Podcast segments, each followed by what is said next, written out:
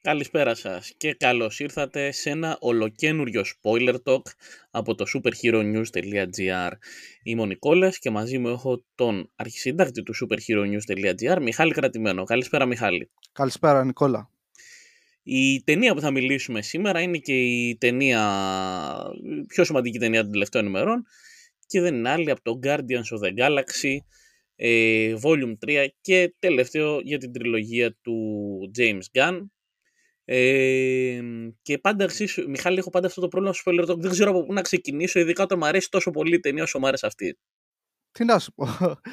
από όπου θες, θα ξεκινήσουμε γενικά να μιλήσουμε. Βασικά ναι, ξεκινήσουμε γενικά. Ε, εσένα πώς σου φάνηκε το Guardians of the Galaxy; Εξαιρετική ταινία. Αριστούργημα. Η καλύτερη της τριλογίας των, των φυλάκων του Γαλαξία. Ε, τίνω να συμφωνήσω και νομίζω και εγώ ότι ήταν η καλύτερη από τις τρεις. Δηλαδή, μου άρεσε πάρα πολύ. Πάρα πολύ. Ε, μπορώ να σου πω με ασφάλεια ότι νομίζω ότι είναι η καλύτερη ταινία Marvel τα τελευταία χρόνια. Δηλαδή, μετά το Far From Home, ας πούμε, όχι, συγγνώμη, ε, όχι το Far From Home. No Way Home. Το No Way Home, μπράβο γιατί τα μπερδεύω αυτά μεταξύ τους. μετά το No Way Home, λοιπόν, ε, που είδαμε αρκετές ταινίες Marvel και ξέρεις κιόλας ότι δεν ήμουν ιδιαίτερα ενθουσιασμένος με ό,τι είχα δει. Ναι, ναι. Είχα μπει σε ένα mood λίγο κρακτική προς τη Marvel. Ε, αυτό το. Αυτή η ταινία, δεν ξέρω, Faith in Marvel Restored, ρε παιδί μου. Ήταν ναι. φανταστική. Φανταστική ταινία. Ναι, ναι. Συμφωνώ για την ταινία. Λοιπόν, ε, τώρα από πού να ξεκινήσουμε και πού να τελειώσουμε; Έλα, α πούμε τα, ναι. τα πιο βασικά. Δεν θα κάνουμε ανάλυση, είναι και δύο μισή ώρες ταινία. Δεν θα ναι, την ναι. κάνουμε σκηνή-σκηνή. Λοιπόν, όχι, προφανώς θα την κάνουμε σκηνή-σκηνή. Να πω λίγο ε, ένα-δυο ψηλοαρνητικά, όχι... Ναι, ναι, ναι. Νομίζω ότι ήταν λίγο μεγαλύτερη από ό,τι έπρεπε. Δηλαδή... Σε κούρασε. Ε, δεν με κούρασε, νομίζω ότι θα μπορούσαν να γίνουν κανένα δύο σκηνές να μην τις έχουμε, αλλά τύπου όχι ήταν μεγαλύτερη μισή ώρα, ήταν μεγαλύτερη 10 λεπτά, με ένα τέταρτο. Αυτό. Δεν λέω ότι με κούρασε τίποτα. Ε, εντάξει, εγώ, εγώ εντάξει, θεωρώ ότι ήταν μια χαρά η διάρκεια. Ναι, απ' την άλλη, ξέρεις, υπάρχει και το αντιπιχείρημα που το δέχομαι ότι ξέρεις, ο James Gunn ήθελε το χρόνο του για να κλείσει την ιστορία από δικιά τους πλευράς με την ομάδα. Ε, και τον πήρε και καλά έκανε κιόλας. Δηλαδή δεν είναι κακό παιδιά οι σκηνοθέτες και οι, ειδικά οι σεναριογράφοι να παίρνουν τον χρόνο τους και να γράφουν την ιστορία όπως θέλουν. Καλά, εδώ υπήρχε έτοιμο σενάριο, απλά έκανε διορθώσεις. Ναι, ρε παιδί μου, αλλά σου λέω ότι ε, μπορεί να χρειαζόταν τόση ώρα για να πει την ιστορία του. Α, εννοείς ε, τη διάρκεια της ταινίας; Ναι, ναι. Ναι, ναι, ναι, ακριβώς. Ε, νομίζω, εντάξει, λίγο αυτό θα μου έρθουν και κανένα δύο ακόμα, αλλά είναι πολύ, είναι μικρά έως ελάχιστα, ρε παιδί μου. Μπροστά σε αυτό το πραγματικά ε, ήταν επική ταινία. Ήταν επική ταινία, παιδιά. Δεν, δεν, δεν μπορώ να την περιγράψω καλύτερα. Ε, θα σου πω. Σε πρώτη φάση, λοιπόν, να ξεκινήσουμε με το ότι είναι η ταινία που ε, εμβαθύνει πάρα πολύ στον Rocket. Ναι. Δηλαδή, ε, στα προηγου... στις προηγούμενες δύο ταινίες, ρε παιδί μου, είχαμε δει ότι ο Rocket στους Guardians δεν τους έλεγε τίποτα για το παρελθόν του. Δεν ήθελε να το συζητήσει. Και ουσιαστικά βλέπουμε ότι κρύβει κάτι πολύ πονεμένο ναι, ναι. Ε, πίσω από τα αστεία και το, τη γενικότερα φαν προσωπικότητά του. Ναι, εδώ να πω ότι κάποιος ανέβασε στο Twitter ε, από την Αμερική νομίζω, από το εξωτερικό, μια σκηνή νομίζω από το 2 που είναι μεθυσμένος και λέει κάποια πράγματα ότι το γελάνε μαζί του. Ναι. Και άμα τη δεις, έχοντας παρακολουθήσει το 3, καταλαβαίνεις τι το ε, συνδέει στα, το κομμάτι του puzzle. Είναι δείγμα καλού σενάριου αυτό, Μιχάλη. Δηλαδή, ναι. όταν ε, ε, φαίνεται δηλαδή ότι ο Γκάν το είχε εξ αρχής στο μυαλό του ότι θα πει την ιστορία του Ρόκετ κάποια στιγμή και αυτή η στιγμή έφτασε τώρα. Ναι, νομίζω ε, ε, έχει πει σε συνέντευξη, δεν θυμάμαι σε ποιο μέσο, νομίζω στο comicbook.com, ότι αρχικά ήταν ε, για solo ταινία του Rocket υπόθεση. Σωστό, ναι, ναι, ναι. Ε, ουσιαστικά λοιπόν είναι η πρώτη ταινία που εμβαθύνει στον ε, Rocket ε, και βλέπουμε ποιο ήταν το παρελθόν του. Ε, η υπόθεση της ταινίας πάνω κάτω είναι ότι ουσιαστικά ε, ο Ρόκετ Ε, είναι ένα ε, πείραμα από τον... Ε, είναι ένα test subject, ας πούμε, του High Evolutionary.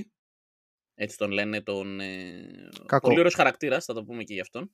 Ναι, ναι. Ε, ουσιαστικά ο Rocket είναι ένα... μ, ε, πώς να το πω τώρα, είναι ένα πείραμα προηγούμενης γενιάς, το οποίο όμως με τον δικό του τρόπο και με τη δικιά του εξυπνάδα ας πούμε, ε, καταφέρνει και δίνει στον ε, δημιουργό του ε, μ, διορθώσεις για το πώς να, φτιάξει το, πώς να φτιάξει την επόμενη γενιά, να το πω έτσι. ναι, ναι. Να λύσει το μεγάλο πρόβλημα. Ναι, δηλαδή ουσιαστικά το πρόβλημα είναι του, του συγκεκριμένου ότι η επόμενη γενιά, το next gen ας πούμε, που ουσιαστικά αυτός τι κάνει, φτιάχνει μορφές ζωής.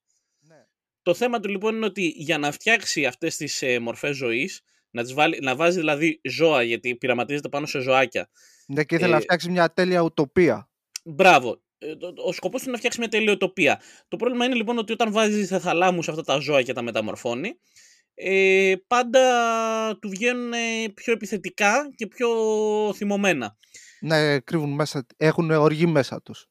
Ο Ρόκετ λοιπόν καταφέρνει και λύνει το γρίφο, το τι δηλαδή χρειάζεται προκειμένου ο θάλαμος να βγάζει τα ζώα ε, χωρίς αυτή την οργή. Και ουσιαστικά εκεί είναι που ε, καταλαβαίνει ας πούμε και ο ίδιος, βασικά εκεί του αποκαλύπτει ο, ο δημιουργός του, ότι από τη στιγμή που μου έκανες αυτή τη δουλειά τελείωσε τώρα η προηγούμενη γενιά αποσύρεται, ξέρεις. Ναι, είναι πεθαίνει. αναλώσιμη εντελώς. Ακριβώς. Ουσιαστικά αυτό που δείχνει ο High Evolutionary σε αυτή την ταινία, ε, σαν ε, κακός, είναι ότι για να πετύχει την ουτοπία θυσιάζει όλα τα προηγούμενα. Δηλαδή, έχει φτιάξει πολλές γενιές, γιατί μάλιστα αναφέρεται κιόλας ότι η γενιά του Rocket είναι η 89η. Ναι, αυτό δεν το πολύ θυμάμαι. Αλλά Και η για να το επόμε- λες. Ναι, και η επόμενη είναι η 90η.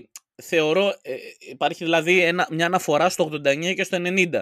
Πράγμα που σημαίνει ότι είναι πολύ πιθανό να υπάρχουν άλλες 88 πιο πριν, τις οποίες τις έχει καταστρέψει τελείως. Ναι. Γιατί η λογική του High Evolutionary είναι ότι ξέρεις, για να πετύχω την ουτοπία πρέπει να καταστρέψω τελείως ό,τι προηγήθηκε. Ότι θέλει το τέλειο αποτέλεσμα και μόνο αυτό. Ακριβώς. Το πρόβλημα λοιπόν είναι ότι όποιες γενιές και αν έχει αναπτύξει ο High Evolutionary, κανένα από τα subjects του δεν είχε. Ε, αυτήν την, δεν είχε αναπτύξει τη συνείδηση που είχε αναπτύξει ο Rocket. Η οποία Νομίζω ήταν και, κανένα, και την ευφυΐα του Rocket. Ακριβώς. Δηλαδή, ο Ρόκετ είχε καταφέρει να λύσει ένα γρίφο τον οποίο δεν μπορούσε να τον λύσει ούτε αυτός, ούτε η βοηθή του, ούτε κανένας. Ναι. Και Οπότε, το έκανε σε μι- μικρό χρονικό διάστημα. οπότε, επειδή ο High Evolutionary, όπως θα δούμε πιο μετά στην ταινία, και η 90η γενιά του έχει αποτύχει και αυτή και θέλει και αυτή να την ε, καταστρέψει τελείως. Ε, ουσιαστικά ε, όλη η ταινία περιστρέφεται το ότι χρειάζεται να πάρει πίσω τον Ρόκετ για να Ναι. μελετήσει τον εγκέφαλό του και να δει τι είναι αυτό που τον κάνει τόσο έξυπνο και να έχει αναπτύξει τέτοιο είδους συνείδησης. Ενώ είναι θεωρητικά προηγούμενης γενιάς, έτσι. Ναι, ναι. Ε, και έτσι ουσιαστικά ξεκινάει η ταινία με τον ε, High Evolutionary να στέλνει τον Adam Warlock. Θα μιλήσουμε και για Adam Warlock. Και τραυμα... ο Rocket τραυματίζεται και οι Guardians προκειμένου να σώσουν τη ζωή του φίλου τους θα πρέπει να ανακτήσουν ας πούμε έναν δίσκο που έχει τις πληροφορίες σχετικά με τον Rocket. Όχι, εντάξει, γιατί κοντεύει να πεθάνει. Ναι, Έχει ένα chip, ε, πώς το λέγανε, τερματισμού, κάτι. ναι, ναι, τώρα αυτό εκεί είναι τώρα αυτά τα περίεργα στα... Εκεί- Εκεί βλέπουμε για πρώτη φορά συνδέεται η Nebula και βλέπουμε flashback ε, από τη μνήμη του. ναι. Πε- Τι έχει περάσει με τα πειράματα. Κατά καιρούς.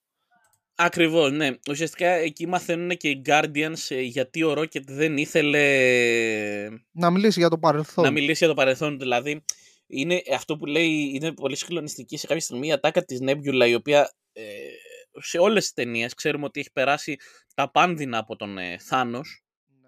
Ε, έχει περάσει βασανιστήριο από τον Θάνος και ουσιαστικά σε αυτό το σημείο εκεί η Nebula λέει ότι ξέρεις αυτό που πέρασε ο Rocket είναι πολύ μεγαλύτερο από αυτό που πέρασα εγώ με τον, ε, με τον Θάνος. Ναι, πολύ ναι. πιο δύσκολο και πολύ πιο επώδυνο. Και αυτό είναι πάρα πολύ ωραίο. Καλά, ε, οι σκηνές με τα πειράματα με τα ζώα ήταν ε, τέτοιο. Σε κατέστρεφαν συναισθηματικά. Ναι, ε, ήθελα να σου το πω αυτό. Νομίζω ότι είναι η πιο φιλοζωική ταινία Marvel που έχει βγει. Καλά, ναι. Δηλαδή ήταν. Και πιο συναισθηματική. Ναι, ήταν η πιο συναισθηματική σίγουρα. Και ήταν και πολύ, δηλαδή, ε, πολύ φιλοζωική, ρε παιδί μου. Δηλαδή, σου πέρναγε πάρα πολύ αυτό το μήνυμα ότι με, το, με τα πειράματα πάνω σε ζώα, με τα ζώα τα οποία τα ε, σκοτωνόντουσαν η προηγούμενη γενιά. Ψυχή. Ακριβώς, ακριβώς. Ήταν πάρα πολύ, ε, πολύ ωραίο και πολύ φιλοζωικό αυτό το μήνυμα. Ε, τώρα δεν ξέρω αν θέλεις να πούμε κάτι άλλο πάνω στην υπόθεση της ταινίας ή αν αρχίσουμε να αναλύουμε επιμέρους χαρακτηριστικά. Όχι, δεν... Εντάξει, πάμε στα επιμέρους χαρακτηριστικά. Λοιπόν, εγώ να ξεκινήσω με κάτι τέτοιο. Άμα θέλεις, το πάμε εξή. Βάζουμε ένα θέμα ο ένας, μία ένα ο άλλος. Ε, εγώ θα σου ξεκινήσω με Adam Warlock. Ναι. Ε, ο Adam Warlock, ε, τον, επειδή τον έχω διαβάσει αρκετά κόμιξ επειδή σαν χαρακτήρας, ήταν αρκετά πιο αστείος, να το πω έτσι, λίγο πιο φαν. Αλλά είχε ωραία ανάπτυξη μες στην ταινία. Ναι, ναι. Δεν ήταν κακός. Δηλαδή, επειδή άκουσα πολλούς ότι λένε ότι δεν τον εκμεταλλεύτηκε αρκετά ο James Gunn και τέτοιο. Όχι, μια χαρά τον εκμεταλλεύτηκε. Ντεμπούτο είναι. Του χαρακτήρα. Ακριβ... Ακριβώς και νομίζω ότι τον έστησε και ωραία για τα επόμενα. Δηλαδή, τον είδαμε λίγο να, από εκεί που ήταν τελείως κακός να αναπτύσσεται και να. Ναι. Και να... Ήταν ωραίο. Και να μπει και στην ομάδα στο τέλος. Ακριβώς, ακριβώς. Να στο τέλος ο Adam Warlock γίνεται μέλος των Guardians. Οπότε ήταν πολύ ωραίο αυτό. Ε, δεν ξέρω αν έχεις κάποιο άλλο σχόλιο περί Adam Warlock. Κοίτα, εντάξει, είναι φυσιολογικό να ξεκινήσει λίγο αστείο γιατί ακόμα είναι. Όπως το να το κάνω, ένα πρόσφατο δημιούργημα. Οπότε δεν, ξέρεις, δεν καταλαβαίνει, ψάχνει να βρει τα πατήματά του. Ουσιαστικά αυτό μας λένε κιόλας είναι ότι ο Άνταμ Warlock έχει βγει από το κουκούλι του νωρίτερα από αυτό που έπρεπε. Οπότε είναι ακόμα πιο μικρός σε ηλικία και όχι τόσο συναισθηματικά όριμος. Ναι, και νομίζω και δεν έχει αναπτυχθεί σωστά. Νομίζω το, το, γίνεται αναφορά. Ωραία. Ε, πες εσύ Μιχάλη κάτι που, κάποιο χαρακτηριστικό της ταινίας αν θέλεις τώρα. Ε, ε εντάξει, ε, αυτό που μου έκανα εντύπωση ήταν με την, με την Καμόρα, με τη νέα Καμόρα. Α, ναι. Δηλαδή εκεί πέρα όταν τη συναντάει πρώτη φορά ο, ο τέτοιος, ο Πίτερ ναι, του λέει και έχει τη συζήτηση με την Νέμπιουλα στο σκάφος τους. Λέει, γιατί δεν μου είπες τίποτα και του απαντάει για να μην φρικάρεις. Ποιος φρικάρει, εγώ θα φρικάρω και υπάρχει ένα ωραίο τρομαγμένο ύφο. Αυτό που μου άρεσε ήταν ο, πιο πολύ ότι η, η σχέση τους τα σχόλια που έκανε δεν είμαι εγώ η Γκαμόρα που γνώριζες Αγαπούσες, ναι. και, και με το Γκρουτ που έλεγε I'm Groot. Ναι, ξέρω το όνομά σου γιατί το λες και στο τέλος καταλαβαίνει τι λέει κάθε φορά που λέει I'm Groot. Ναι, επειδή εγώ ήθελα να το αναφέρω αυτό με την κάμερα. Καταρχάς, αυτή η σκηνή που λες που, που λέει ο Πίτερ Κουίλ αυτό, ποιος θα, ποιος θα είχε πάθει φρίκι, ας πούμε. Έχει, είναι πολύ ωραίο. Μου θύμισε πάρα πολύ το I never freeze του, του Black Panther. Ναι. Ε, είναι παρόμοιο στυλ, ας πούμε, αστείου. Ναι, ναι αλλά ναι, γενικότερα μου άρεσε πάρα πολύ το πώς είδανε τη σχέση του Πίτερ Κουίλ και της Γκαμόρα. Δηλαδή, τι θέλω να πω. Μια υποδέστερη ταινία θα σου έδειχνε ότι η Γκαμόρα του 2014, ας πούμε, γιατί αυτή είναι η Γκαμόρα, η πιο παλιά και πιο σκληρή, που δεν έχει περάσει όλα όσα έχει περάσει. Ναι, δεν έχει γνωρίσει καν τους ε, φύλακες. Μπράβο, ναι. Ουσιαστικά ξέρει μόνο την Έμπιουλα και τους υπόλοιπους τους γνωρίζει απ' έξω απ' έξω, αλλά δεν έχει περάσει μαζί του όλες αυτές τις εμπειρίες, δεν έχει μαλακώσει και δεν έχει ερωτευτεί τον Πίτερ Κουίλ. Μια υποδέστερη ταινία λοιπόν θα ερχόταν και θα προσπαθούσε αυτή την καμόρα τη σκληρή κτλ. να τη μαλακώσει και να την κάνει ξανά ε, να ερωτευτεί τον Πίτερ. Εδώ αυτό που είχαμε ουσιαστικά, Μιχάλη, ήταν ότι ξέρεις τι, η Γκαμόρα προσπαθούσε σε όλη την ταινία να εξηγήσει τον Πίτερ ότι ξέρεις τι, δεν μπορώ να σε ξαναερωτευτώ γιατί δεν είμαι εγώ αυτή που, ναι.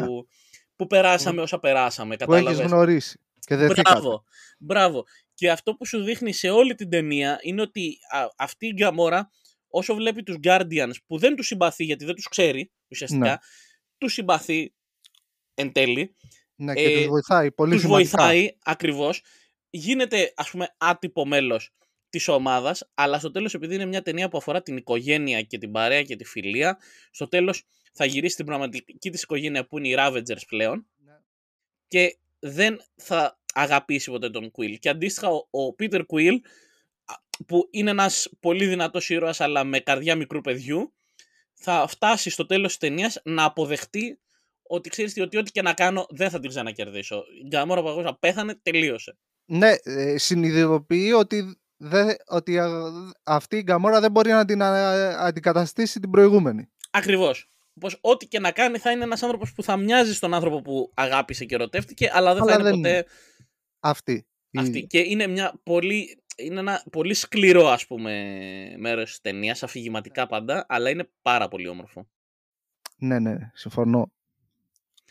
Ε, μ, ε, ήθελα να το αναφέρω κι εγώ, δηλαδή γενικά ότι μου άρεσε αυτό το, αυτό το σάπλοτ, ας πούμε, της ταινίας. Ναι, ναι. Λοιπόν, ε, θα σου βάλω εγώ κάτι άλλο που μου άρεσε πάρα πολύ. Μου άρεσε πάρα πολύ ο κακός, ο High Evolutionary. Εξαιρετικός ήταν. Ήταν πάρα πολύ καλός. Είναι εντάξει τώρα, μιλάμε για έναν πο- ε, πολύ σεξπυρικό ηθοποιό γενικότερα. Ε, Άγγλος, ε, έχει αυτό το, ε, αυτό το στόμφο και αυτή τη φωνή την απίστευτη ας πούμε. Ε, και μου άρεσε πάρα πολύ το πώς... Τον είχαμε δει και στο Peacemaker, ε, Ναι, ναι, ναι. παρεμπιπτόντως.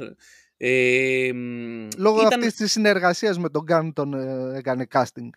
Ναι, ήταν πάρα πολύ ωραίος. Ήταν, ε, ε, ε, έκανε πολύ καλή δουλειά στο να δείξει ότι είναι ο κακός. Δεν ήταν ε, ε, μόνο...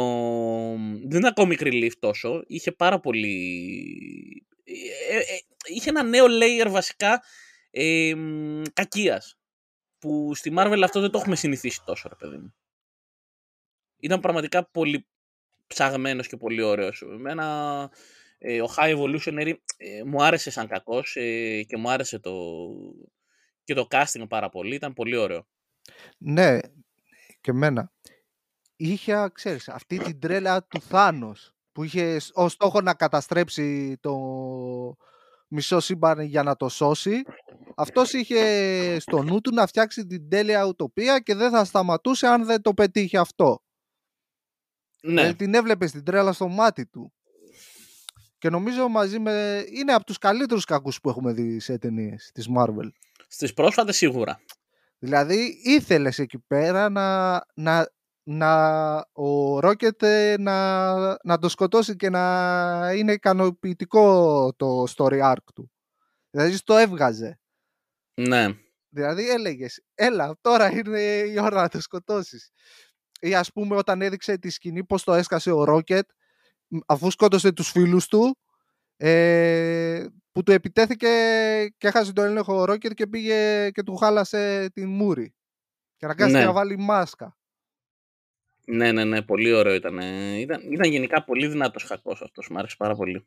Εντάξει, όταν, ε, όταν ε, στην τελευταία σκηνή, ε, όχι, όταν ξανασυναντήθηκα, όταν του ε, βγήκε η μάσκα, δεν έμοιαζε με τον Two Face. Ξέρεις, το Ναι. ακάλυπτο πρόσωπο. Ναι, ναι, ναι. και πολύ σκληρή κι- σκηνή για Guardians of the Galaxy αυτή που δείχνει το, το πρόσωπό τους Ναι, ας πούμε, ναι, ναι. κάτω από τη μάσκα. Πολύ σκληρή εικόνα, ας πούμε. Δεν μας έχει συνηθίσει η Marvel σε τέτοια. Ε, ναι, ήταν ωραίος ο High Evolutionary.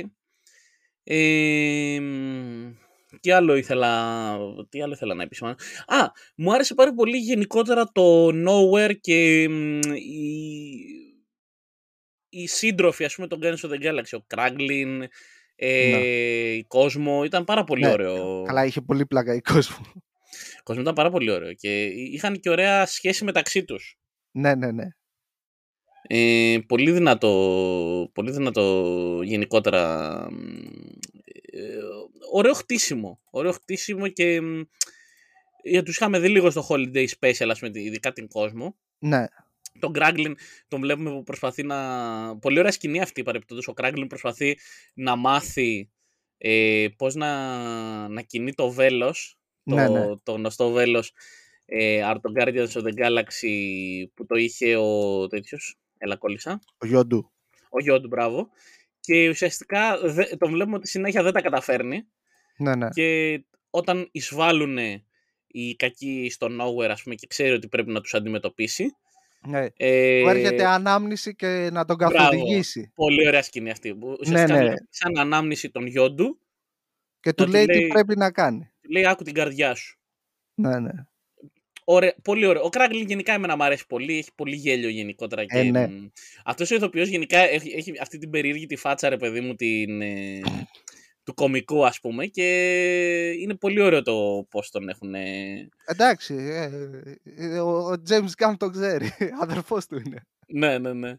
Ε, Είχαμε, ήταν η ωραία εκεί πέρα όταν παίζανε τη χαρτιά που, με τον Howard the Duck. ναι, αυτό ήταν πολύ ωραίο. Με το Howard the Duck. Ε, το δεύτερο κάμεο που κάνει στο Guardian. Ναι, ναι, ναι. Είχε κάνει ένα πολύ μικρό στο, στο πρώτο. Ε, όχι, ήταν πολύ, πολύ ωραίος ήταν στο... Ο, ο Howard the και νομίζω, νομίζω και λίγο καλύτερο το... Πώς το λένε, Ελά, το, το πώς κινούνταν γενικότερα και πώς τον δείχνανε. Ναι, ναι. Λοιπόν, ε, κάποιο άλλο κομμάτι της ταινίας θα θέλεις να σχολιάσουμε, Μιχάλη, να δούμε. Ε, νομίζω, εντάξει, είχα, είδαμε την καλύτερη Μάντης. Ναι, ναι. Είχε, ε, είχε ωραίες στιγμές και πολλές αστείες με τον Drax. Αυτοί οι δύο έχουν πάρα πολύ ωραία χημία μεταξύ τους. Ναι, ναι, ναι. Εκπληκτική. Πολύ ωραία χημία.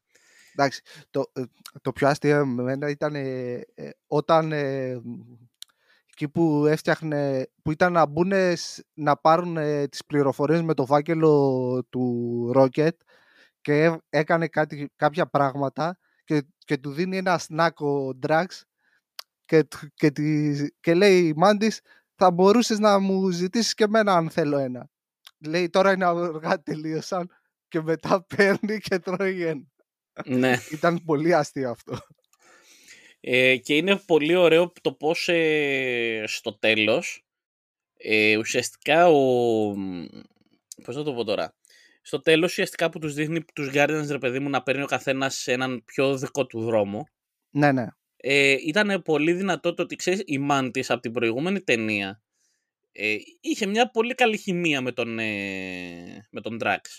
Ναι. Και, και στο special. Και στο special, μπράβο, αυτό πήγα να σου πω. Και, ε, είδε και στο special και στο 2 και στο 3. Οπότε το ότι η Mantis τώρα του λέει ρε παιδί μου, ξέρεις ότι θέλω να ακολουθήσω έναν δικό μου δρόμο. Και γιατί αυτό κάνει η Mantis στο τέλος, λέει ότι θέλω να ακολουθήσω έναν δικό μου δρόμο. Και όπως ε, φεύγει, ας πούμε, της λέει ο Ντράξ ότι ξέρεις, θα έρθω μαζί σου να σε προστατεύω. Ναι, ναι. Και του λέει, δεν καταλαβαίνει, λέει. Το νόημα είναι να βρω εγώ τον δικό μου δρόμο. Και το δικό του αυτό. Ακριβώς. Και εκεί σου δείχνει ότι επί δύο χρόνια, επί δύο ταινίες, συγγνώμη, και το special το χτίζανε πάρα πολύ ωραία τη σχέση μεταξύ τους για να δείξουν στο τέλος ότι ξέρεις τι, εν τέλει η Μάντη χρειάζεται το δικό της χρόνο και πρέπει να αναπτυχθεί η ίδια σαν χαρακτήρας χωρίς τον Drax. Και αυτό ήταν πολύ ωραίο και επίσης πολύ σκληρό, αλλά πολύ καλό. Ναι, νομίζω ήταν, και ήταν ωραίο και αυτό που του είπε, ότι δεν το βλέπεις, ότι δεν έχει γεννηθεί να είναι ο Drax ο Destroyer, αλλά ο Drax σαν πατέρας. Ναι. Αυτό νομίζω ότι το λέει η Nebula ή η Mantis. Νομίζω η Mantis. Δεν δε βάζω και το χέρι μου στη φωτιά. Ναι, ο Drax ήταν. Ε, να μιλήσουμε λίγο για Drax. Πολύ ωραίος ήταν. Ναι. Τον αναπτύξανε πάρα πολύ όμορφα στο κομμάτι. Ε, ξέρεις, επειδή ουσιαστικά αυτό τι γίνεται τώρα, ο High Evolutionary επειδή θέλει να καταστρέψει την, ε, την επόμενη γενιά από αυτή του Rocket και καταστρέφει μία ολόκληρη γη ας πούμε είναι ένα... Counter Earth. Την Counter Earth είναι ένας πλανήτης που μοιάζει πάρα πολύ με τη Γη, αλλά κατοικείται από αυτά τα πλάσματα που έχει δημιουργήσει ο ίδιος. Ουσιαστικά επειδή την καταστρέφει όλη, ε, έχει πάνω στο σκάφος του, εχμαλώτους κιόλας, ε, την, ε, το, το λαό του Adam Warlock. Τα παιδάκια αυτά, ρε παιδί μου, από το λαό του Adam Warlock. Και επειδή η Nebula και η Mantis δεν μιλάνε τη γλώσσα τους και δεν μπορούν να, τη, να τα βοηθήσουν, τα παιδάκια όλα και για να τα σώσουν στο τέλος όπως τα σώζουν και τα βάζουν στο nowhere και πλέον φτιάχνουν μια δικιά τους κοινωνία, ας πούμε, οι, οι Guardians, με αρχηγό την Nebula, ε, σε αυτή την κοινωνία πάντα, γιατί θα πούμε και για τους Guardians τι έγινε. Ε, ουσιαστικά εκεί είναι που ο Drax δείχνει το, το πατρικό του ένστικτο, γιατί το έχουμε ξεχάσει ότι ο Drax είναι μια πολύ τραγική φιγούρα. Ναι, έχει ναι. χάσει τη γυναίκα του, έχει χάσει την κόρη του Και ουσιαστικά σε αυτά τα παιδιά πλέον ο Drax μετά από δύο-τρεις ταινίες που το είχαμε αφήσει λίγο στην άκρη, ο Drax πλέον βλέπει μπροστά του ε, κάτι, ε, ξέρεις, κάποιον που θα του αναπληρώσει έστω και κάπως το κενό της χαμένης του κόρης. Ναι, και της οικογένειάς του. Και μαζί, Και μαζί της με τη γυναίκα. οικογένειας, ναι. Γι' αυτό και όλα του λένε ότι πλέον δεν είσαι ο Drax ο καταστροφές, είσαι ο Drax ο πατέρας, ας πούμε, και Ναι, ναι. Όλοι παθαίνουμε, ξέρεις, στη, σε εκείνη τη σκηνή. Είχε πλάκα που για να, πριν μιλήσει στα παιδιά τα έλεγε ηλίθια. ναι. Ε, ήταν ωραίο. Ήταν ωραίο. Ε, μ, τι Είχαμε άλλο; και τον καλύτερο Γκρουτ. Πολύ ωραίος ο Γκρουτ. Ωραίος ο Ναι. Γκρουτ. Εντάξει, ήταν λίγο, ξέρεις πλέον, η φωνή βι- βιντιζέλιαζε πάρα πολύ. Ε, καλά, ε, επειδή είναι πλέον ε, μεγάλο δέντρο. Είναι μεγάλος, ναι, και μάλιστα ο Εντάξει. Γκρουτ πραγματικά Είχαμε- δείχνει όλες του τις δυνάμεις εδώ. Ναι, ε, ε, εντάξει, για μένα η καλύτερη σκηνή ήταν με τον Πίτερ που ήταν στο σκάφος του High Evolution ε, και εκεί όταν ε, του λέει πάμε να τους σκοτώσουμε όλους που ανοίγει τα κλαδιά του και βγάζει όλα τα όπλα. Ναι, ήταν φο- φοβερή σκ- και μετά ξέρεις, δείχνανε που πυροβολάγανε και κάποια στιγμή καλύπτει με τα κλαδιά του τον ε, Πίτερ. ναι. Ήταν Πολύ, ωραία. πολύ, Και πολύ είχαμε δυνατό. και την πρώτη φορά που είπε κανονικές λέξεις, που είπε σας αγαπώ. Ναι, στο αυτό, τέλος. αυτό φανταστικό. Το ότι ο Γκρουτ είπε τις πρώτες πραγματικές λέξεις και αυτές ήταν τος σ' αγαπώ. Ήταν πάρα πολύ όμορφο. Εκεί όλο το σινεμά ήταν... Ναι, δεν το περίμενα. ναι, ήταν πολύ ωραίο. Ήταν πάρα πολύ ωραίο. Ε, ναι, όχι, Γκρουτ γενικά για μένα όντως η κα- ο καλύτερος Γκρουτ από όλους όσους έχουμε δει. Ε, πάρα πολύ καλές σκηνές δράσης. Εννοείται. Φανταστικές. Έχει, έχει μια μάχη σε ένα διάδρομο. Ναι, αυτό Που- θα πήγα να σου πω κι εγώ. Που ήταν μαζί με αυτή με Γκρουτ και Πίτερ που ήταν οι κορυφές για μένα. Νομίζω ότι η μάχη στο διάδρομο και ο τρόπος που την ε, γυρίσανε που μοιάζει αρκετά με, μ, με μονόπλανο ήταν πάρα πολύ ωραία. Ο τρόπος που κινείται η κάμερα, ε, ο τρόπος που δείχνει τη συνεργασία των Guardians. Και το ε, σωστό slow motion. Ναι. Ζακ Σνάιντερ. Εσένα Και κοιτάμε. μαθήματα. ναι. Δηλαδή εκεί χρειάζεται το slow motion. Εκεί ακριβώς. Παπ. Και, σε, Ε, συγκεκρι- και λίγες φορές το έκανε. Πόσο, τρεις-τέσσερις; Ναι, ναι, δεν θυμάμαι το έκανα καλά. πολύ. Ναι, γιατί η- η δράση είναι δράση, ρε. εσύ. Πρέπει να είναι πα, πα, πα, γρήγορα. Ε, ναι. Και να, και να εστιάζει μόνο. η- Το slow motion πρέπει να υπάρχει μόνο όταν είναι κάτι υπερβολικά cool που θέλεις να το Ναι. δείξεις. Ε, και ακριβώς πριν από αυτή τη σκηνή είναι μια από τις, ε, κατά τη γνώμη μου, από τις πιο ωραίες σκηνές Marvel που ουσιαστικά οι Guardians έχουν καταλάβει ότι ξέρεις πρέπει να... Ξέρεις, πώς θα το πω τώρα. Πρέπει να πάμε και να τους κερδίσουμε. Άλλη λέξη θέλω να χρησιμοποιήσω, αλλά οκ. Από γάμα νομίζω. ε. Μπράβο, ναι, ναι, ναι. Και ξεκινάνε και περπατάνε και τους βλέπεις έναν έναν να γυρνάνε και κάνουν αυτό το walk-off, ρε φίλε, προς το... προς τους κακούς, ας πούμε. ναι, ναι. Και βλέπεις την Γκαμόρα η οποία είναι σε φάση τι λέτε θα πεθάνουμε ας πούμε και απλά τους κοιτάει πόσο αποφασισμένοι είναι, σκέφτεται πώς έχει περάσει μαζί τους και λέει οκ, ξέρω εγώ, πάμε. Πάω κι εγώ ρε παιδί μου, δεν πειράζει που δεν τους ξέρω καλά. Και δείχνει το Ναι. πώς περπατάνε όλοι μαζί οι Guardians προς τους κακούς και είσαι σε φάση πω πω εδώ θα γίνει χαμός. και σκάει μετά η σκηνάρα με το, με το διάδρομο ναι, ναι, καταπληκτική συμφωνώ. δράση. Είναι καταπληκτικό το πώς κερδίζουν το High Evolutionary που όλοι μαζί συνεργάζονται. Ναι, ναι, ναι, πολύ ωραία. Δηλαδή τον πετάνε από τη μια πλευρά, του σκάει ένα μπουκέτο ο Drax, ας πούμε, φεύγει από την άλλη πλευρά Ε, του. και εδώ του- φαίνεται η χημεία της ομάδας. Μπράβο. Το οποίο το κάνει ο James Gunn είναι απλά ο καλύτερος άνθρωπος στο να σου δείξει τη χημεία της ομάδας. Πάντα. Σε όλες τι. Σε, όλα τους, τα- σε όλες τις ταινίες Guardians, ρε παιδί μου, σου δείχνει Ναι. άψογα το πώς μπορούν να συνεργαστούν μεταξύ τους. Εδώ όμως το έκανε πολύ πιο ωραία. Σε σχέση με τις προηγούμενες. Ναι, ναι, ναι, ήταν ε, πολύ ωραίο. Το... Γιατί ο High Evolutionary είναι OP. Σου το έχει κάνει από την αρχή establish ότι είναι OP, ας πούμε. Γιατί οι Guardians είχαν δυσκολευτεί με τον Adam Warlock και ο High Evolutionary τον Adam Warlock τον έχει σαν μυρμήγκι, ας πούμε. Δηλαδή τον, Ναι. ε, τον δείχνει σε κάποιες φάσεις που απλά τον έχει κολλήσει σε έναν τοίχο για πλάκα. Ναι, ναι, ναι.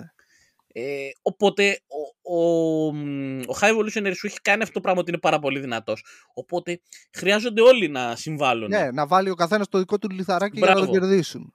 Και στο δείχνει τόσο τέλεια αυτό ρε φίλε, ότι ξέρεις τι, θα φάει μια μπουνιά από τον Drax, θα φάει μια πιστολιά από τον Peter, θα... και ουσιαστικά θα τον αποτελειώσει ο, ο Rocket.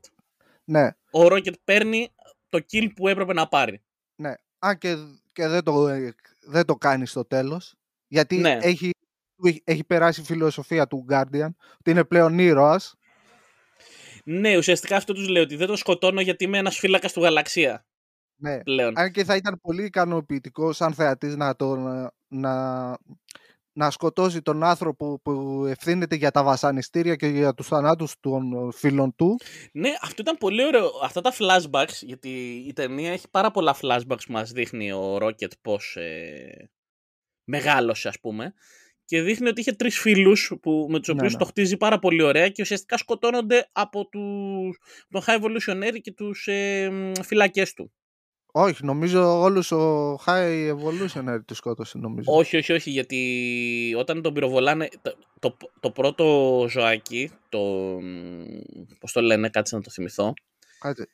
Η Λάιλα ήταν, τη Λάιλα τη σκοτώνει ο High Evolutionary.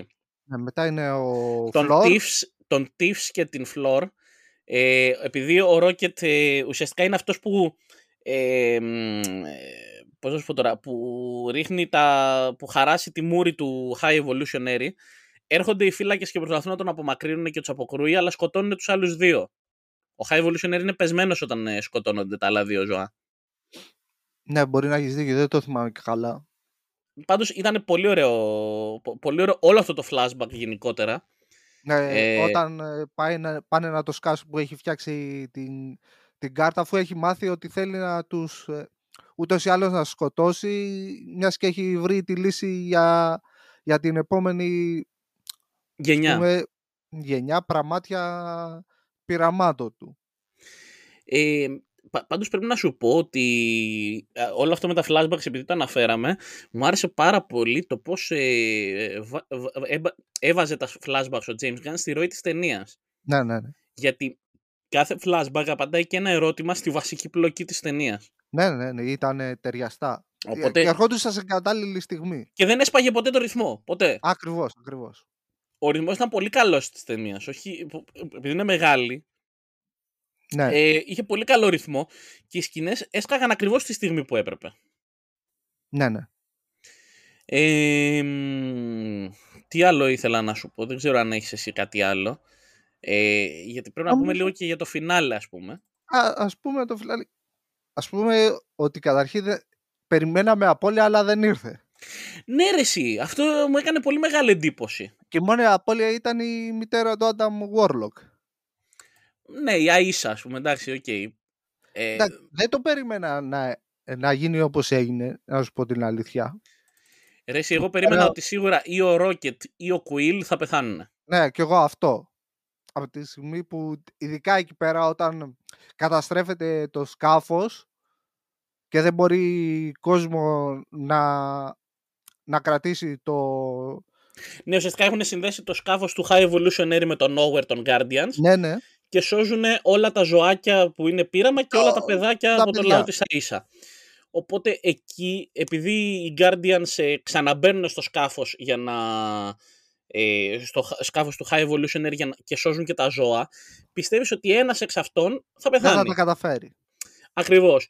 Ο Rocket εν τέλει την έχει γλιτώσει από πριν, οπότε λέμε δεν γίνεται ρε εσύ να τη γλίτωσε και να πεθάνει λίγο μετά. Ε, ναι. Εγώ τον Drax λέω, οκ, μπορεί να κάνει καμιά Τανζανιά και να πεθάνει ο Drax. Μπα, όχι, εγώ δεν το Και δεν το εκείνη είχα που μας σκεφτεί. κάνει το, το τέτοιο και ουσιαστικά τι γίνεται. Αυτό το σαν iPod που έχει ο, ο Peter Quill για να ακούει μουσική. iPod MP3, όπως θες πες. Ναι, εντάξει, μοιάζει, μοιάζει με τα παλιά τα iPod. Δεν ξέρω αν είναι τέτοια. Ναι, αλλά ναι, δεν- ναι, Δεν ξέρω. είναι iPod προφανώς. Ε, Ε, κάνω. παρε, παρεμπιπτόντως, αυτό τώρα θέλω να το πω, μικρή παρένθεση. Επειδή βλέπω το Ted Lasso, το οποίο είναι σειρά του Apple TV, ε, προφανώς όλοι οι χαρακτήρες στα κινητά έχουν Apple. Ε, ναι, ρε, εσύ. Και είναι, Διαφήμιση. Πώς είναι η Sony με τα Spider-Man; Μπράβο, μπράβο. Αλλά λέω ρε παιδί μου ότι επειδή Προμοτάρει. έχει πάρα πολλούς χαρακτήρες και έχουν όλοι iPhone, είναι λες και μία ολόκληρη πόλη, μία χώρα, ένας πλανήτης χρησιμοποιεί μόνο iPhone. Ναι, δηλαδή, ε, το οποίο είναι πολύ ειρωνικό. Δηλαδή, μην βάζεις πολλές σκηνές με, με κινητό ρε γάμο το. Δηλαδή, Δεν έχουν έχει όλοι. με iPad ή, Ναι, έχουν όλοι iPhone ή έχουν iMac. και όλοι Mac. Mac. Ρε, όλοι Mac, όλοι Mac. Δηλαδή, είναι MacBook. ναι, δηλαδή, οκ. Οπότε ξέρεις, επειδή τώρα λοιπόν αυτό. Τέλος πάντων, απλά θέλω να το πω αυτό. ότι Ξέρεις, οι Να το παραγωγές του- βγάλεις από μέσα σου. ναι, οι παραγωγές του Apple TV είναι λογικό να έχουν iPhone, αλλά δεν γίνεται σε κάθε επεισόδιο να έχουμε τρεις σκηνές με το iPhone. OK, το καταλάβαμε. Ε, είναι αυτό που έλεγαν. Ξέρεις, είναι αυτό που έλεγαν στο Θάψε το σενάριο με τα Sprinter Store, στο Alter Ego. ότι είναι λες και όλη μια ολόκληρη χώρα έχει το ίδιο γούστο στα ρούχα, ας πούμε, και φοράνε όλοι οι Sprinter Store. Λοιπόν, τέλος πάντων. Ε, Κλείνει η παρένθεση. κλείνει η παρένθεση. Ουσιαστικά αυτό το τύπου iPod ας πούμε, που έχει ο Peter Quill και η μουσική του πέφτει, όπως Ναι. περνάνε από το πλοίο του High Evolutionary στο Nowhere. Και ο, για, να το, για να το πάρει πίσω ο Peter, ουσιαστικά χάνεται, χάνεται η σύνδεση, γιατί η κόσμο δεν μπορεί να το κρατήσει παραπάνω. Ναι. Κάνει και, την, και το- την εντυπωσιακή βουτιά και τη βλέπουμε σε slow motion Πάρα πολύ ωραίο. ε, και βλέπουμε τη φάτσα να παγώνει λόγω ότι είναι στο διάστημα και δεν έχει οξυγόνο. Ναι. Και εκεί Και- πέρα λες, όχι θα το κάνει ο James Gunn. Πάει, πάει ο Peter Quill. Και λες, Ακριβώς. «Α, πάει, πάει. Αρχίζει Βλέπεις να- κοντινό σε όλους τους Guardians που βλέ... ναι, ναι, αρχίζουν να βλέπεις κλαίνε. αντιδράσεις τους. Και λες πάει ο Πίτερ και σαν απομηχανής θεός έρχεται ο Άνταμ Warlock και το σώζει. Ναι, γιατί πρόσεξε για να δεις τώρα πόσο ωραία γράφει ρε παιδί μου τα σενάρια του James Gunn. Ο Adam Warlock ε, έχει τέτοιο, έχει, ε, ε, τον, τον έχει κουβαλήσει ο Drax νομίζω, α, επειδή έχει λιποθυμήσει Ναι, ε, Ε, ναι. και τον κουβαλάει ο Drax και τον πηγαίνει, τον περνάει από το πλοίο, τον Νο- περνάει στο Nowhere. Νομίζω ήθελε να σκοτώσει το Rocket Μπράβο. προηγουμένως και Τον Groot, πέφτει τον Groot. λιποθυμάει. Ναι, Τον Groot δεν θυμάμαι. Νομίζω τον Groot. Και όπως λοιπόν περνάνε ρε παιδί μου στο, στο σκάφος, ε, ρωτάει γιατί με σώσατε, Ενώ ήθελα να σε σκοτώσω. ενώ ήθελα να σε σκοτώσω και λέει γιατί όλοι αξίζουν μια δεύτερη ευκαιρία. Ναι. Και μετά βλέπεις ότι ξέρεις ο Άνταμ Warlock είναι χαμένος, έχει ένα χαμένο βλέμμα και μετά από 10 λεπτά που ουσιαστικά, όχι 10 λεπτά, ένα τέταρτο ξέρω εγώ, που σώζουν και τα ζωάκια και όλα αυτά και ο Peter Quill είναι στο διάστημα, τι γίνεται, απλά πηγαίνει ο Άνταμ Warlock και τον σώζει. Ναι, εκεί πέρα, ξέρεις, όταν τον αγγίζει λίγο για να τον πάρει, νόμιζα θα, έ- θα έκανε αυτό με τον πίνακα, ρε, που, είχαν, κα- που είχε κάνει και σε ένα πόστερ του Deadpool, το 2, θα θυμάσαι. Ναι, ήταν πολύ ωραίο αυτό όντως. Και εγώ Ε, λέω τι κάνει, έμοιαζε, λίγο, αναπαράσταση του πίνακα. έμοιαζε λίγο ναι, με τον αγεννησιακό πίνακα με το Θεό και τον ε, Αδάμ. Ναι, εντάξει, και τον ακουμπάει και επειδή έχει την ικανότητα πτήσης εκεί πέρα, τον πιάνει και σώζει. τον, και τον σώζει. Και ουσιαστικά ξέρεις το πρώτο πράγμα που ο Peter Quill ξεπαγώνει η μούρη του ρε παιδί μου και ξεπρίζεται. Και λέει το πρώτο πράγμα που λέει ε, Αυτό σας φάνηκε αρκετά cool. ναι, και βλέπεις την, λόγω Γκαμό... της βουτιάς. και εκεί βλέπεις την Γκαμόρα που λέει ας πούμε Α, οκ. ε, τελικά μάλλον κατάλαβα γιατί, γιατί άρεσες στην άλλη Γκαμόρα, ας πούμε. Ε, επίσης, εντάξει, προφανώς ε, νομίζω ότι είναι το πιο σοβαρό από τα τρία Guardians, πρέπει να το πω αυτό. Έχει πολλά αστεία Ναι. προφανώς, αλλά είναι λίγο... Τα αστεία μπαίνουν ακριβώς τη, τη στιγμή που Απλά πρέπει. υπάρχει Δεν- μια πιο σωστή ισορροπία. Ναι, δεν το Σχέση, ας πούμε, παρακάνω. με ναι. το 2. Πρέπει να σου πω ένα από τα αγαπημένα μου αστεία μακράν είναι με τον Drax που είναι μέσα στο, στο σκάφος και είναι ο Peter Quill σοβαρός και λέει δεν γίνεται, θα πάμε στο σκάφος του High Evolutionary. Πρέπει να σώσω τον καλύτερο μου φίλο. Και πετάει τον Drax και λέει δεύτερο καλύτερο. Ναι, αυτό που το είχε πει και- και άλλη μια φορά. και, Και- πρέ- και, και να σκοτώσουμε όποιους, όποιον βρούμε μπροστά μας. Λέει όχι δεν θα σκοτώσω όποιον βρούμε μπροστά μας. Εντάξει λέει θα σκοτώσω μόνο έναν. λέει όχι ούτε έναν. Εντάξει έναν μίζερο που δεν τον θέλει κανένα στη ζωή. Ναι, αυτό που το είχαμε δει και από το τρέλ που ήταν πολύ ωραίο αστείο. Ναι, ναι, ναι. Είχε, αλλά να σου πω κάτι, είναι, από τα πιο, είναι το πιο σοβαρό από τα τρία Guardians και νομίζω ότι τους πηγαίνει αυτό το στυλ. Λίγα αστιάκια που και που. Εντάξει, νομίζω ήταν και σοβαρή πλοκή λόγω Rocket. Ναι. Και δεν μπορούσες να, να το κάνεις πολύ κωμικό. Ναι. Ουσιαστικά να πούμε λίγο και για το τέλος, Μιχάλη, γιατί φτάνουμε σιγά Ναι. σιγά, ας πούμε, να πούμε και για το φινάλε. Ε, εγώ δεν θα πω... έμεινε κάτι άλλο από την ταινία που είναι. που Το φινάλε δεν έχουμε πει. Ναι, λοιπόν, Δεν έχουμε μιλήσει. εγώ αυτό που θα πω είναι ότι το φινάλε δείχνει, και το λέω πολύ σοβαρά αυτό, γιατί, Ναι. οκ, είμαι fanboy, είναι γνωστό αυτό, αλλά δεν με νοιάζει. Και στο τέλος θα κάνω και ένα rant, να το ξέρεις, το Ω. έχω προετοιμάσει. Ε, νομίζω το φινάλε δείχνει την ποιότητα ανθρώπου του James Gunn. Τι Για εννοώ; συνέχισε, δεν, δεν έχω καταλάβει τι θέλεις να πεις. Τι εννοώ; Ένας οποιοδήποτε. Ο James Gunn ήταν ένας άνθρωπος ο οποίος ανέλαβε τους Guardians όντας έχοντας κάνει πολύ λίγες ταινίες, ας πούμε. Ό, όχι πολύ γνωστές. Όντας άγνωστος. Όντας άγνωστος ακριβώς. Ε, είναι ένας άνθρωπος ο οποίος μετά το πρώτο Guardians του ανοίξανε πάρα πολλές πόρτες και για νέα project. Ανέλαβε το The Suicide Squad. Ε, έχει κα- κάνει μια ολόκληρη τριλογία στη Marvel. Τώρα πλέον έχει αναλάβει την DC μαζί με τον Peter Safran. Α, όχι, τα, τα- πιο πολύ τα DC Studios. Τα DC Studios ακριβώς, ναι. Γιατί η DC Ναι, για είναι την DC και- ναι, έχει και τα comics και μέσα. εκδοτική. Ακριβώς, ακριβώς. Έχει αναλάβει λοιπόν τα DC Studios. Και αυτός ο άνθρωπος θα μπορούσε να πει ότι ξέρεις τι, φεύγοντας, θα αφήσω στη Marvel, ξέρεις, μπορώ να αφήσω και μια βομβίτσα, ας πούμε. Γιατί πού θα βρεθεί ένας άλλος να αναλάβει τώρα τους Guardians μετά τον James Gunn, ρε φίλε; Είναι πολύ δύσκολο να Εντάξει, πιάσεις το vibe αυτών των χαρακτήρων όπως το πιάσει ο James Ε, Gunn. θα βρεθεί. ε, Θα βρεθεί, αλλά δεν θα το κάνει τόσο καλά, θα σου πω εγώ. Καλά, μπορούσε- ναι. θα Θα, το μπορούσε- κάνει και- και σε άλλο στυλ. Λοιπόν, θα μπορούσε να τους αφήσει μια βόμβα ε, ή να το κάνει τέτοιο. Ο James Gunn τα άφησε τα πράγματα νοικοκυρεμένα. Καλύτερα από ό,τι τα βρήκε. Δηλαδή... Δηλαδή, να μην άφηνε καμένη γη. ναι, δεν άφησε καμένη γη, γιατί αυτός είναι ο James Gunn και αγαπάει πρώτα απ' όλα τους χαρακτήρες του και μετά ναι. αγαπάει τους εργοδότες του και αυτούς που του δώσανε μια ευκαιρία. Αλλά Είναι ναι, και τις ταινίες, γιατί χρη- μια δεκαετία του πήρε. ακριβώς. Θα μπορούσε λοιπόν να σκοτώσει κάποιον χαρακτήρα, να αφήσει τους Guardians διαλυμένους κτλ. Όχι. Σου δείχνει ότι η Γκαμόρα είναι πλέον τους Ravagers, μια χαρά. Η Mantis, OK, φεύγει. Ο Πίτερ Κουίλ ε, πηγαίνει στη γη για να συναντήσει τον παππού του. Που μάλιστα μας είπαν ότι θα επιστρέψει ο Πίτερ Κουίλ. Και αφήνει Καλά, τους Guardians. Αυτό ήταν αναμενόμενο. Ναι, και αφήνει τους Guardians στο Knowhere με καινούριο αρχηγό τον Rocket. Τέλεια σκηνή που παίρνει την Ναι. αρχηγία ο Rocket. Και ουσιαστικά δείχνει τους Guardians με τον Kraglin, τον Adam Warlock, ε, τον, Την κόσμο. ε, την Κόσμο, τον Groot. Πολύ πιο δυνατό πλέον. Ο Groot είναι Ε, OP. καλά, ναι. Ε, τους δείχνει όλους αυτούς ας πούμε μαζί σε μια σκηνή και σου δείχνει ότι ο James Gunn ξέρεις τι έχω παιδιά τα άφησα τα πράγματα τέλεια όποιος αναλάβει από εδώ και πέρα και μπορεί να πιάσει το vibe των χαρακτήρων μπορεί να δημιουργήσει καινούργιες ε, ταινίες ναι, ναι.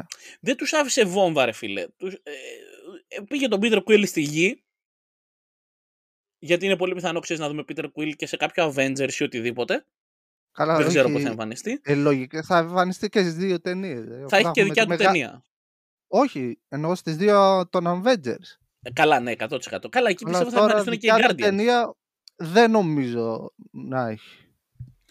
Επειδή, ε, εγώ το λέω αυτό περισσότερο γιατί στο τέλος λέει ότι ο, ο Star-Lord θα επιστρέψει. Ναι, αυτό λογικά θα είναι για τα δύο Avengers, ρε, εσύ. Ναι, οκ, ε, δεν ξέρουμε, θα το δούμε. Νο- Πιθανώς να είναι για τα δύο Avengers.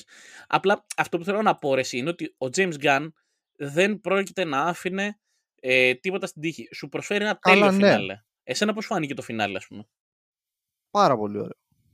Ε, Εμένα μ' άρεσε που, που ξέρεις, που ο τέτοιος, ο, ο Πίτερ ε, ουσιαστικά άκουσε, νομίζω τη συμβουλή της Μάντης που του είπε να ψάξει να βρει τον παππού του. Να ξανασυνδεθούν. Θα έλεγε ότι είναι τέτοιο. Θα έχει πεθάνει, θα είναι 90 χρονών και θα έχει πεθάνει. Και εκεί έχουμε το ωραίο αστείο με την ηλικία που λέει μετά τα 50 πεθαίνουν οι άνθρωποι. Γιατί; Δεν ξέρω. Εσύ πόσο χρόνο είσαι κάτι τέτοιο. Θα πεθάνεις. Μμμ. Του λέει. Ναι, ναι, ναι. Πολύ... Ήταν πολύ ωραίο. Πολύ, πολύ ωραίο το πολύ ωραίο τέλος, πολύ ωραίο το ότι πολλά πράγματα ρε παιδί μου που σου χτίζανε μία και δύο ταινίες. στα δείχνουν, ξέρεις, ε, το φινάλε τα, τα φέρνει όλα σε μία σε ένα τέλμα. Πολύ Ολοκληρώθηκε και το, το story arc και των τριών ταινιών. Και όπως είπαμε ακριβώς υπάρχει και άνοιγμα και για επόμενες ταινίες. Καλά, ναι, σίγουρα. Λοιπόν, Απλά θα αργήσουμε να τις δούμε. Ναι, ναι, ναι, ναι. Δεν, θα, θα αργήσουμε όντως λίγο τέτοιο. Απλά θεωρώ ότι πρέπει να βρεθεί ένας άνθρωπος που να έχει την όρεξη ε, να πιάσει λίγο αυτούς τους χαρακτήρες και να τους διαμορφώσει κατάλληλα. Να, ναι. Ε, δεν ξέρω αν το έχεις δει. Έχεις δει καθόλου τι άνοιγμα έχει κάνει η ταινία ως τώρα ή... Ε, ε, τώρα δεν υπάρχουν κανονικοί αριθμοί, υπάρχουν, ξέρεις, η πρόβλεψη. Λένε για 115 νομίζω στην Αμερική και συνολικά στο παγκόσμιο 250. Ναι. Οι νεότερες εκτιμήσεις θα βγουν το απόγευμα γιατί τώρα ακόμα είναι εξημερώματα Αμερική. Mm, μάλιστα, ωραία, OK. Okay. Στο, στο Los Angeles λογικά τώρα θα είναι 5 παρα 10 ή όχι, ψέματα. Κάτσε να δω στο κινητό τι ώρα είναι τώρα στο Los Angeles. Ε, μιας και δεν θα πάμε ποτέ, να το δούμε τουλάχιστον. 7 παρα 10 είναι. Και, και στη Νέα Υόρκη είναι 10 παρα 10. Οπότε Θέλω ξέρεις... να ελπίζω ότι ξέρεις η Marvel που τελευταία στο box office δεν έχει κάνει και τις μεγαλύτερες επιτυχίες. Θέλω να πιστεύω ότι εδώ θα, θα ανακάμψει λίγο. Θα πάει καλά δηλαδή αυτό. Θέλω να ελπίζω. Ναι, θα πάει. Νομίζω θα είναι κοντά σε ό,τι έχει κάνει και το 2. Μακάρι, μακάρι, μακάρι, γιατί... Ε, ε, ε, νομίζω θα βοηθηθεί και ότι έχει κάνει πρεμιέρα και στην Κίνα. Αν και η Κίνα δεν δίνει τα λεφτά που έδινε προ-COVID. Ναι. Γιατί πάνε κυρίως στηρίζουν τους τοπικούς τίτλους από ό,τι έχω καταλάβει από τα διάφορα άρθρα που έχω διαβάσει. Λογικά θα πάει καλά στο box office. Δεν θα έχει πορεία του τρίτου Άντμαν. Ναι. Γιατί έχει πάρει καλές κριτικές. Νομίζω πάντως ότι επειδή τώρα είμαστε στο, στο πέμπτο phase ας πούμε της ε, Marvel πιστεύω ότι δύσκολα θα βρεθεί καλύτερη ταινία από αυτήν. Εντάξει, θα το δούμε. Πολύ δύσκολα. Δηλαδή, νομίζω ότι δηλαδή, από το Phase 4 και μετά είναι η δεύτερη καλύτερη μετά το No Way Home, ας πούμε. Ναι. Λοιπόν, ε, να κάνω και ένα πολύ γρήγορο rant, έτσι, για να το πω. Εγώ θα πω ευχαριστώ για όλα James Gunn. Είμαι fanboy, μπορείτε να με κράξετε, μπορείτε να μου την πείτε, δεν με ενδιαφέρει. Ευχαριστούμε για όλο το James Gunn για αυτό που έφερε στο Guardians of the Galaxy. Ε, οι άπιστοι θωμάδες σας δουν αυτή την ταινία γιατί μας έχουν πρίξει για τις κινήσεις. Ο, ο James Gunn είναι ο πρώτος άνθρωπος που κρίνεται για τις κινήσεις του πριν καν δεις οποιαδήποτε ταινία που έχει κάνει στα DC Studios. Α, καλά, ναι. Αυτό είναι άστο. Είναι με τους πυροβολημένους υποτίθεται φαν του, του Ζακ Σνάιντερ. Δηλαδή αυτό το πράγμα έχει κουράσει πάρα πολύ ρε Μιχάλη. Δηλαδή ε, να σου πω κάτι ειλικρινά. Αυτός ο άνθρωπος ας πούμε έχει αναλάβει αυτή τη στιγμή ένα τεράστιο χαρακτήρα σαν το Σούπερμαν. Έχουμε να δούμε καλή ταινία Σούπερμαν και εγώ δεν ξέρω από πότε. Και έρχεται κάποιος άνθρωπος ο οποίος λέει θα φτιάξουμε κάτι καινούριο, κάτι πρωτοποριακό κτλ. Και, και ακόμα κλαίμε που έφυγε ο Χένρι Καβίλ κτλ. Ωραία, εντάξει, έφυγε, οκέι. Okay. Ε, είδαμε κάτι καινούριο. Ή θα αρχίσουμε να τον κράζουμε από τώρα, ας πούμε αυτός ο άνθρωπος έφτιαξε, πήρε άγνωστους χαρακτήρες στη Marvel, έφτιαξε μια ταινιάρα, έφτιαξε ένα πολύ καλό sequel, πήγε στην DC και μας έφερε την καλύτερη ταινία του DC Universe, γιατί ακούω πάρα πολύ, ξέρεις ότι το Suicide Squad δεν πέτυχε στο box office κτλ. Μέσα στον COVID βγήκε. Καλά, ναι. Εννοείται. Καραντίνα είχαμε. Ούτε εγώ δεν μπορούσα να πάω να το δω, ας πούμε. Όχι, δεν είχαμε καραντίνα. Είχαμε βγει απλά. Ακόμα οι άνθρωποι δεν πήγαιναν σε Δηλαδή, σε όλο τον κόσμο εννοώ ότι ήμασταν σε φάση σε καραντινών τότε. Δεν ήταν. Όχι, απλά υπήρχε φοβία. Ήταν, εγώ δεν πήγαινα με σινεμά τότε. Συν υπήρχε διαθέσιμο και στο HBO Max στην Αμερική. Για, γιατί πολλοί φοβόντουσαν να πάνε Ακριβώς, να κλειστούν ε... μέσα σε μια αίθουσα. Μπράβο, μα οι ταινίες του, 20, του 20 και του 21 νομίζω της DC ήταν... 21, είχαν... όλο το 21 όλες τις Warner. Όλη η Warner λοιπόν έβγαινε στο τέτοιο κατευθείαν. Όλες τις ταινίες της Warner. Λοιπόν, ήταν ταυτόχρονα Ό,τι βγαίνει στο HBO Max, ξέρεις, δεν πας σινεμά μετά να το δεις, μπορείς να, να το βρεις ναι. ελεύθερο παντού. Ναι. Οπότε, ξέρεις, ε, ε, δεν μπορώ, δηλαδή δεν είναι μετρήσιμο αυτό. Εγώ ε, πιστεύω ναι, ότι αν το The Suicide Squad έβγαινε το 2019, ας πούμε, θα, θα είχε γκρεμίσει τον box office. Άρα την ταινιάρα τέτοια, ας πούμε. Λοιπόν, πήγε στη DC, έβγαλε αυτή την ταινιάρα, έρχεται στη Marvel, κλείνει αυτό τον κύκλο του Guardians με έναν τόσο υπέροχο τρόπο και γυρνάει στην DC όπου έχει φτιάξει ένα ολόκληρο πλάνο για το πώς θα βγάλει ταινίες και αναλαμβάνει και τον Σούπερμαν ο ίδιος. Και καθόμαστε τώρα και τον κρίνουμε και λέμε χωρίς να έχουμε δει τίποτα. Και τα δείγματα γραφής του ως τώρα, σαν σκηνοθέτη, είναι εξαιρετικά. Καλά, ε, άσε. Αυτούς είναι κολλημένοι. Και, όλο αυτό από ανθρώπους που πιστεύουν ότι είναι πολύ πιθανό το σήμα του Ζαχ Σνάιντερ να απολυθεί στο Netflix. Καλά, αυτοί δεν ξέρουν την τύφλα τους από Hollywood, μωρέ. Τι περιμένεις; Και ο άλλος πάει και υπογράφει και το hashtag αυτό πάνω σε τέτοια πάει και το υπογράφει, ας πούμε. Καλά, δηλαδή... το χατήρι τους κάνει. Σιγά μην ασχοληθεί, μωρέ. Στα σοβαρά. Ναι, εντάξει, προφανώς. Απλά επειδή είναι φαν του. Τι να του πει, Όχι, είσαστε τρελοί, είσαστε με τα καλά σας. Ε, εγώ πιστεύω ότι. Σαν ίδιο... καλά να τους πει, άντε για με ανώμαλους δεν μιλάω. εγώ πιστεύω ότι ο ίδιος ο Σνάιντερ αυτούς τους θεωρεί λίγο ημίτρελου, αλλά σου λέει εντάξει, δεν πειράζει τώρα. Ναι, καλά, του πάει τα νερά τους, ναι, εντάξει ότι στηρίζουν, ε, κάποιοι στηρίζουν, αλλά υπάρχουν κάποιοι που, ε, που έχουν λασκαρι, λασκαρεμένη βίδα. Τι να τους πει. Δεν είσαστε με τα καλά τα πηγαίνετε σε ένα τρελάδικο. Ε, δεν ξέρεις αν θα το επιτεθούν και του ανθρώπου. Ναι. Είναι τόσο τρελή. Ευχαριστούμε τον, τον James Gunn. Ε, ελπίζουμε να συνεχίσει το θεάρεστο έργο του στην DC και όσοι δεν γουστάρετε μην τα βλέπετε. Εγώ αυτό θα υπάρχει επιλογή. Ακριβώς. Δεν σε, δε, σε βάζει κανένας με το ζόρι, με το πιστόλι στον κρόταφο. Δες αυτή την ταινία, μην τη δεις. Όποιος θέλει, πάει και τη βλέπει. Ξέρεις, θυμίζει λίγο αυτό το ηλίθιο που γινόταν και με τον Captain Marvel που κάνανε ε, και καλά μποϊκοτάζ. Και η ταινία έκανε ένα δις να πούμε στο box office. Είναι, ξέρεις, είναι, είναι, αυτοί νομίζουν επειδή είναι τρόλ και έχουν άλλοι διάφορα μποτάκια ότι είναι πολλοί. Και ουσιαστικά ναι. στην πραγματικότητα δεν είναι πάρα πολύ, ούτε το μισό της εκατό δεν φτάνουν. Άντε ένα της εκατό. Είναι πολύ μικρή μειοψηφία. Εγώ θα σου πω μια γνώμη μου τώρα και εντάξει, μπορεί να μην ισχύει, μπορεί και να ισχύει, δεν ξέρω.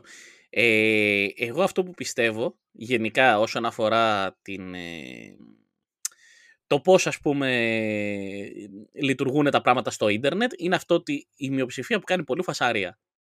Δηλαδή θα μποϊκοτάρουμε ναι. την DC, ναι, οκέι. Okay. Ε, ο μέσος φαν όμως θα, θα, θα κρίνει την DC αλλιώς. Δεν θα την κρίνει με το ότι θα διαβάσει το Twitter και τι hashtag ναι. θα βάλεις εσύ ας πούμε, που θα το σπρώξεις ας πούμε και ε, το hashtag μας ε, είναι νούμερο 20 στα trending ας πούμε και κάτι έγινε. Κοίτα ρε, casual fans, fans του σινεμά δεν έχουν ιδέα τι είναι το, το κάθε τι hashtag για τις ταινίες. Ναι. Δεν τους ενδιαφέρει. Βλέπουν το τρέιλερ, τους αρέσει ένας χαρακτήρας. Είναι γνωστός, είναι ο Superman, ο Batman, είναι ο Captain America, είναι ο Iron Man. Βλέπει το τρέιλερ, βλέπει ένα πόστερ, βλέπει ένα TV spot. Άμα θέλει πάει το βλέπει και ευχαριστιέται την ταινία. Αυτό, τίποτα άλλο. Ρε, εδώ διαβάσαμε το άλλο το κορυφαίο, το οποίο ήταν απίστευτο. Τι λέει ο, ο Michael Shannon που παίζει στον Zod, ε, για να πάει, λέει, στο The Flash, ε, ζήτησε τις ευλογίες του Ζαχ Σνάιντερ. Ποιος είναι ο Ζαχ Σνάιντερ που δίνει και την ευλογία του, του αν θα το χρησιμοποιήσουν σε μια ταινία το ζώντου. Το καταλαβαίνω αυτό το πράγμα. Ξέρω και εγώ. Για κάποιο λόγο. Επειδή και καλά αυτή η ταινία θα αναιρέσει το σύμπαν του, του Σνάιντερ. Εγώ θεωρώ ότι ο ίδιος ο Ζαχ Σνάιντερ επειδή... γουστάρει τέρμα αυτό που γίνεται στην DC τώρα. Καλά. Εγώ το πιστεύω μπορεί, αυτό που σου λέω. Μπορεί, δεν ξέρω. Απλά ξέρεις, επειδή συνεργάστηκαν στο Man of Steel και καλά να μην νιώ, νιώ, νιώθει ότι τον προδίδει. Εντάξει, και καλά δείχνει loyalty. Τι, τι να πω τώρα, μόνο, εντάξει. Τέλος πάντων. Superman Legacy, παιδιά, Ιούλιο 2025 το περιμένουμε εναγωνίω. Ναι, κάτσε να δούμε τι θα γίνει με την απεργία του Σωματείου των Σεναριογράφων. Σωστό και αυτό, εντάξει. Ε, γιατί δεν είναι σίγουρο άμα διαρκέσει πάρα περισσότερο καιρό από ό,τι η προηγούμενη δεν είναι εύκολο. Θα, θα πάνε όλα πίσω, ε. Ε, ναι. Ε, θα έχουμε και άλλες απεργίες. Από ό,τι διάβαζα, Ιούνιο-Ιούλιο λήγουν και συμφωνίες του Σωματείου των Σκηνοθετών και των Θεοποιών. Και άμα δεν βρεθεί, νομίζω, συμφωνία, έχουν οψιόν να κάνουν νωρίτερα απεργία για να πιέσουν τα στούντιο. Ελπίζω μέχρι το καλοκαίρι να, μέχρι να ολοκληρωθεί το καλοκαίρι να υπάρχει συμφωνία να κάνουν τα στούντιο πίσω και να ικανοποιήσουν τα αιτήματα των σεναριογράφων. Mm. Εγώ το μόνο που θα πω είναι ότι πιστεύω ότι όλα θα πάνε καλά, παιδιά. Δεν έχω ανησυχία για το James Gunn στην DC. Εντάξει. Ε, περιμένω να δω το Flash βέβαια. Εννοείται. Να δούμε τι θα αλλάξει. Εντάξει, το κάναμε... το κάναμε κανονικό, όχι ειδικό podcast. Ναι, ναι, ναι. Για την ταινία. λοιπόν, οπότε, ναι. Αυτά. Δεν ξέρω αν έχεις να πεις κάτι άλλο, να το κλείσουμε σιγά σιγά. Το παρατραβήξαμε. Εντάξει, είμαστε πολύ λογάδες. ας κάνουμε μια αποφώνηση. Σας ευχαριστούμε πάρα πολύ που μας ε, ακούσατε και σήμερα. Μας ακούσατε να fanboyδιάζουμε για τον Guardians of the Galaxy 3. Να πάτε να το δείτε οπωσδήποτε. Οπωσδήποτε. Ε, αν και για να ακούτε podcast spoiler talk, μάλλον το έχετε δει ήδη. Ε, και θα τα πούμε σε κάποιο επόμενο podcast του superheronews.gr. Γεια σας. Γεια σας.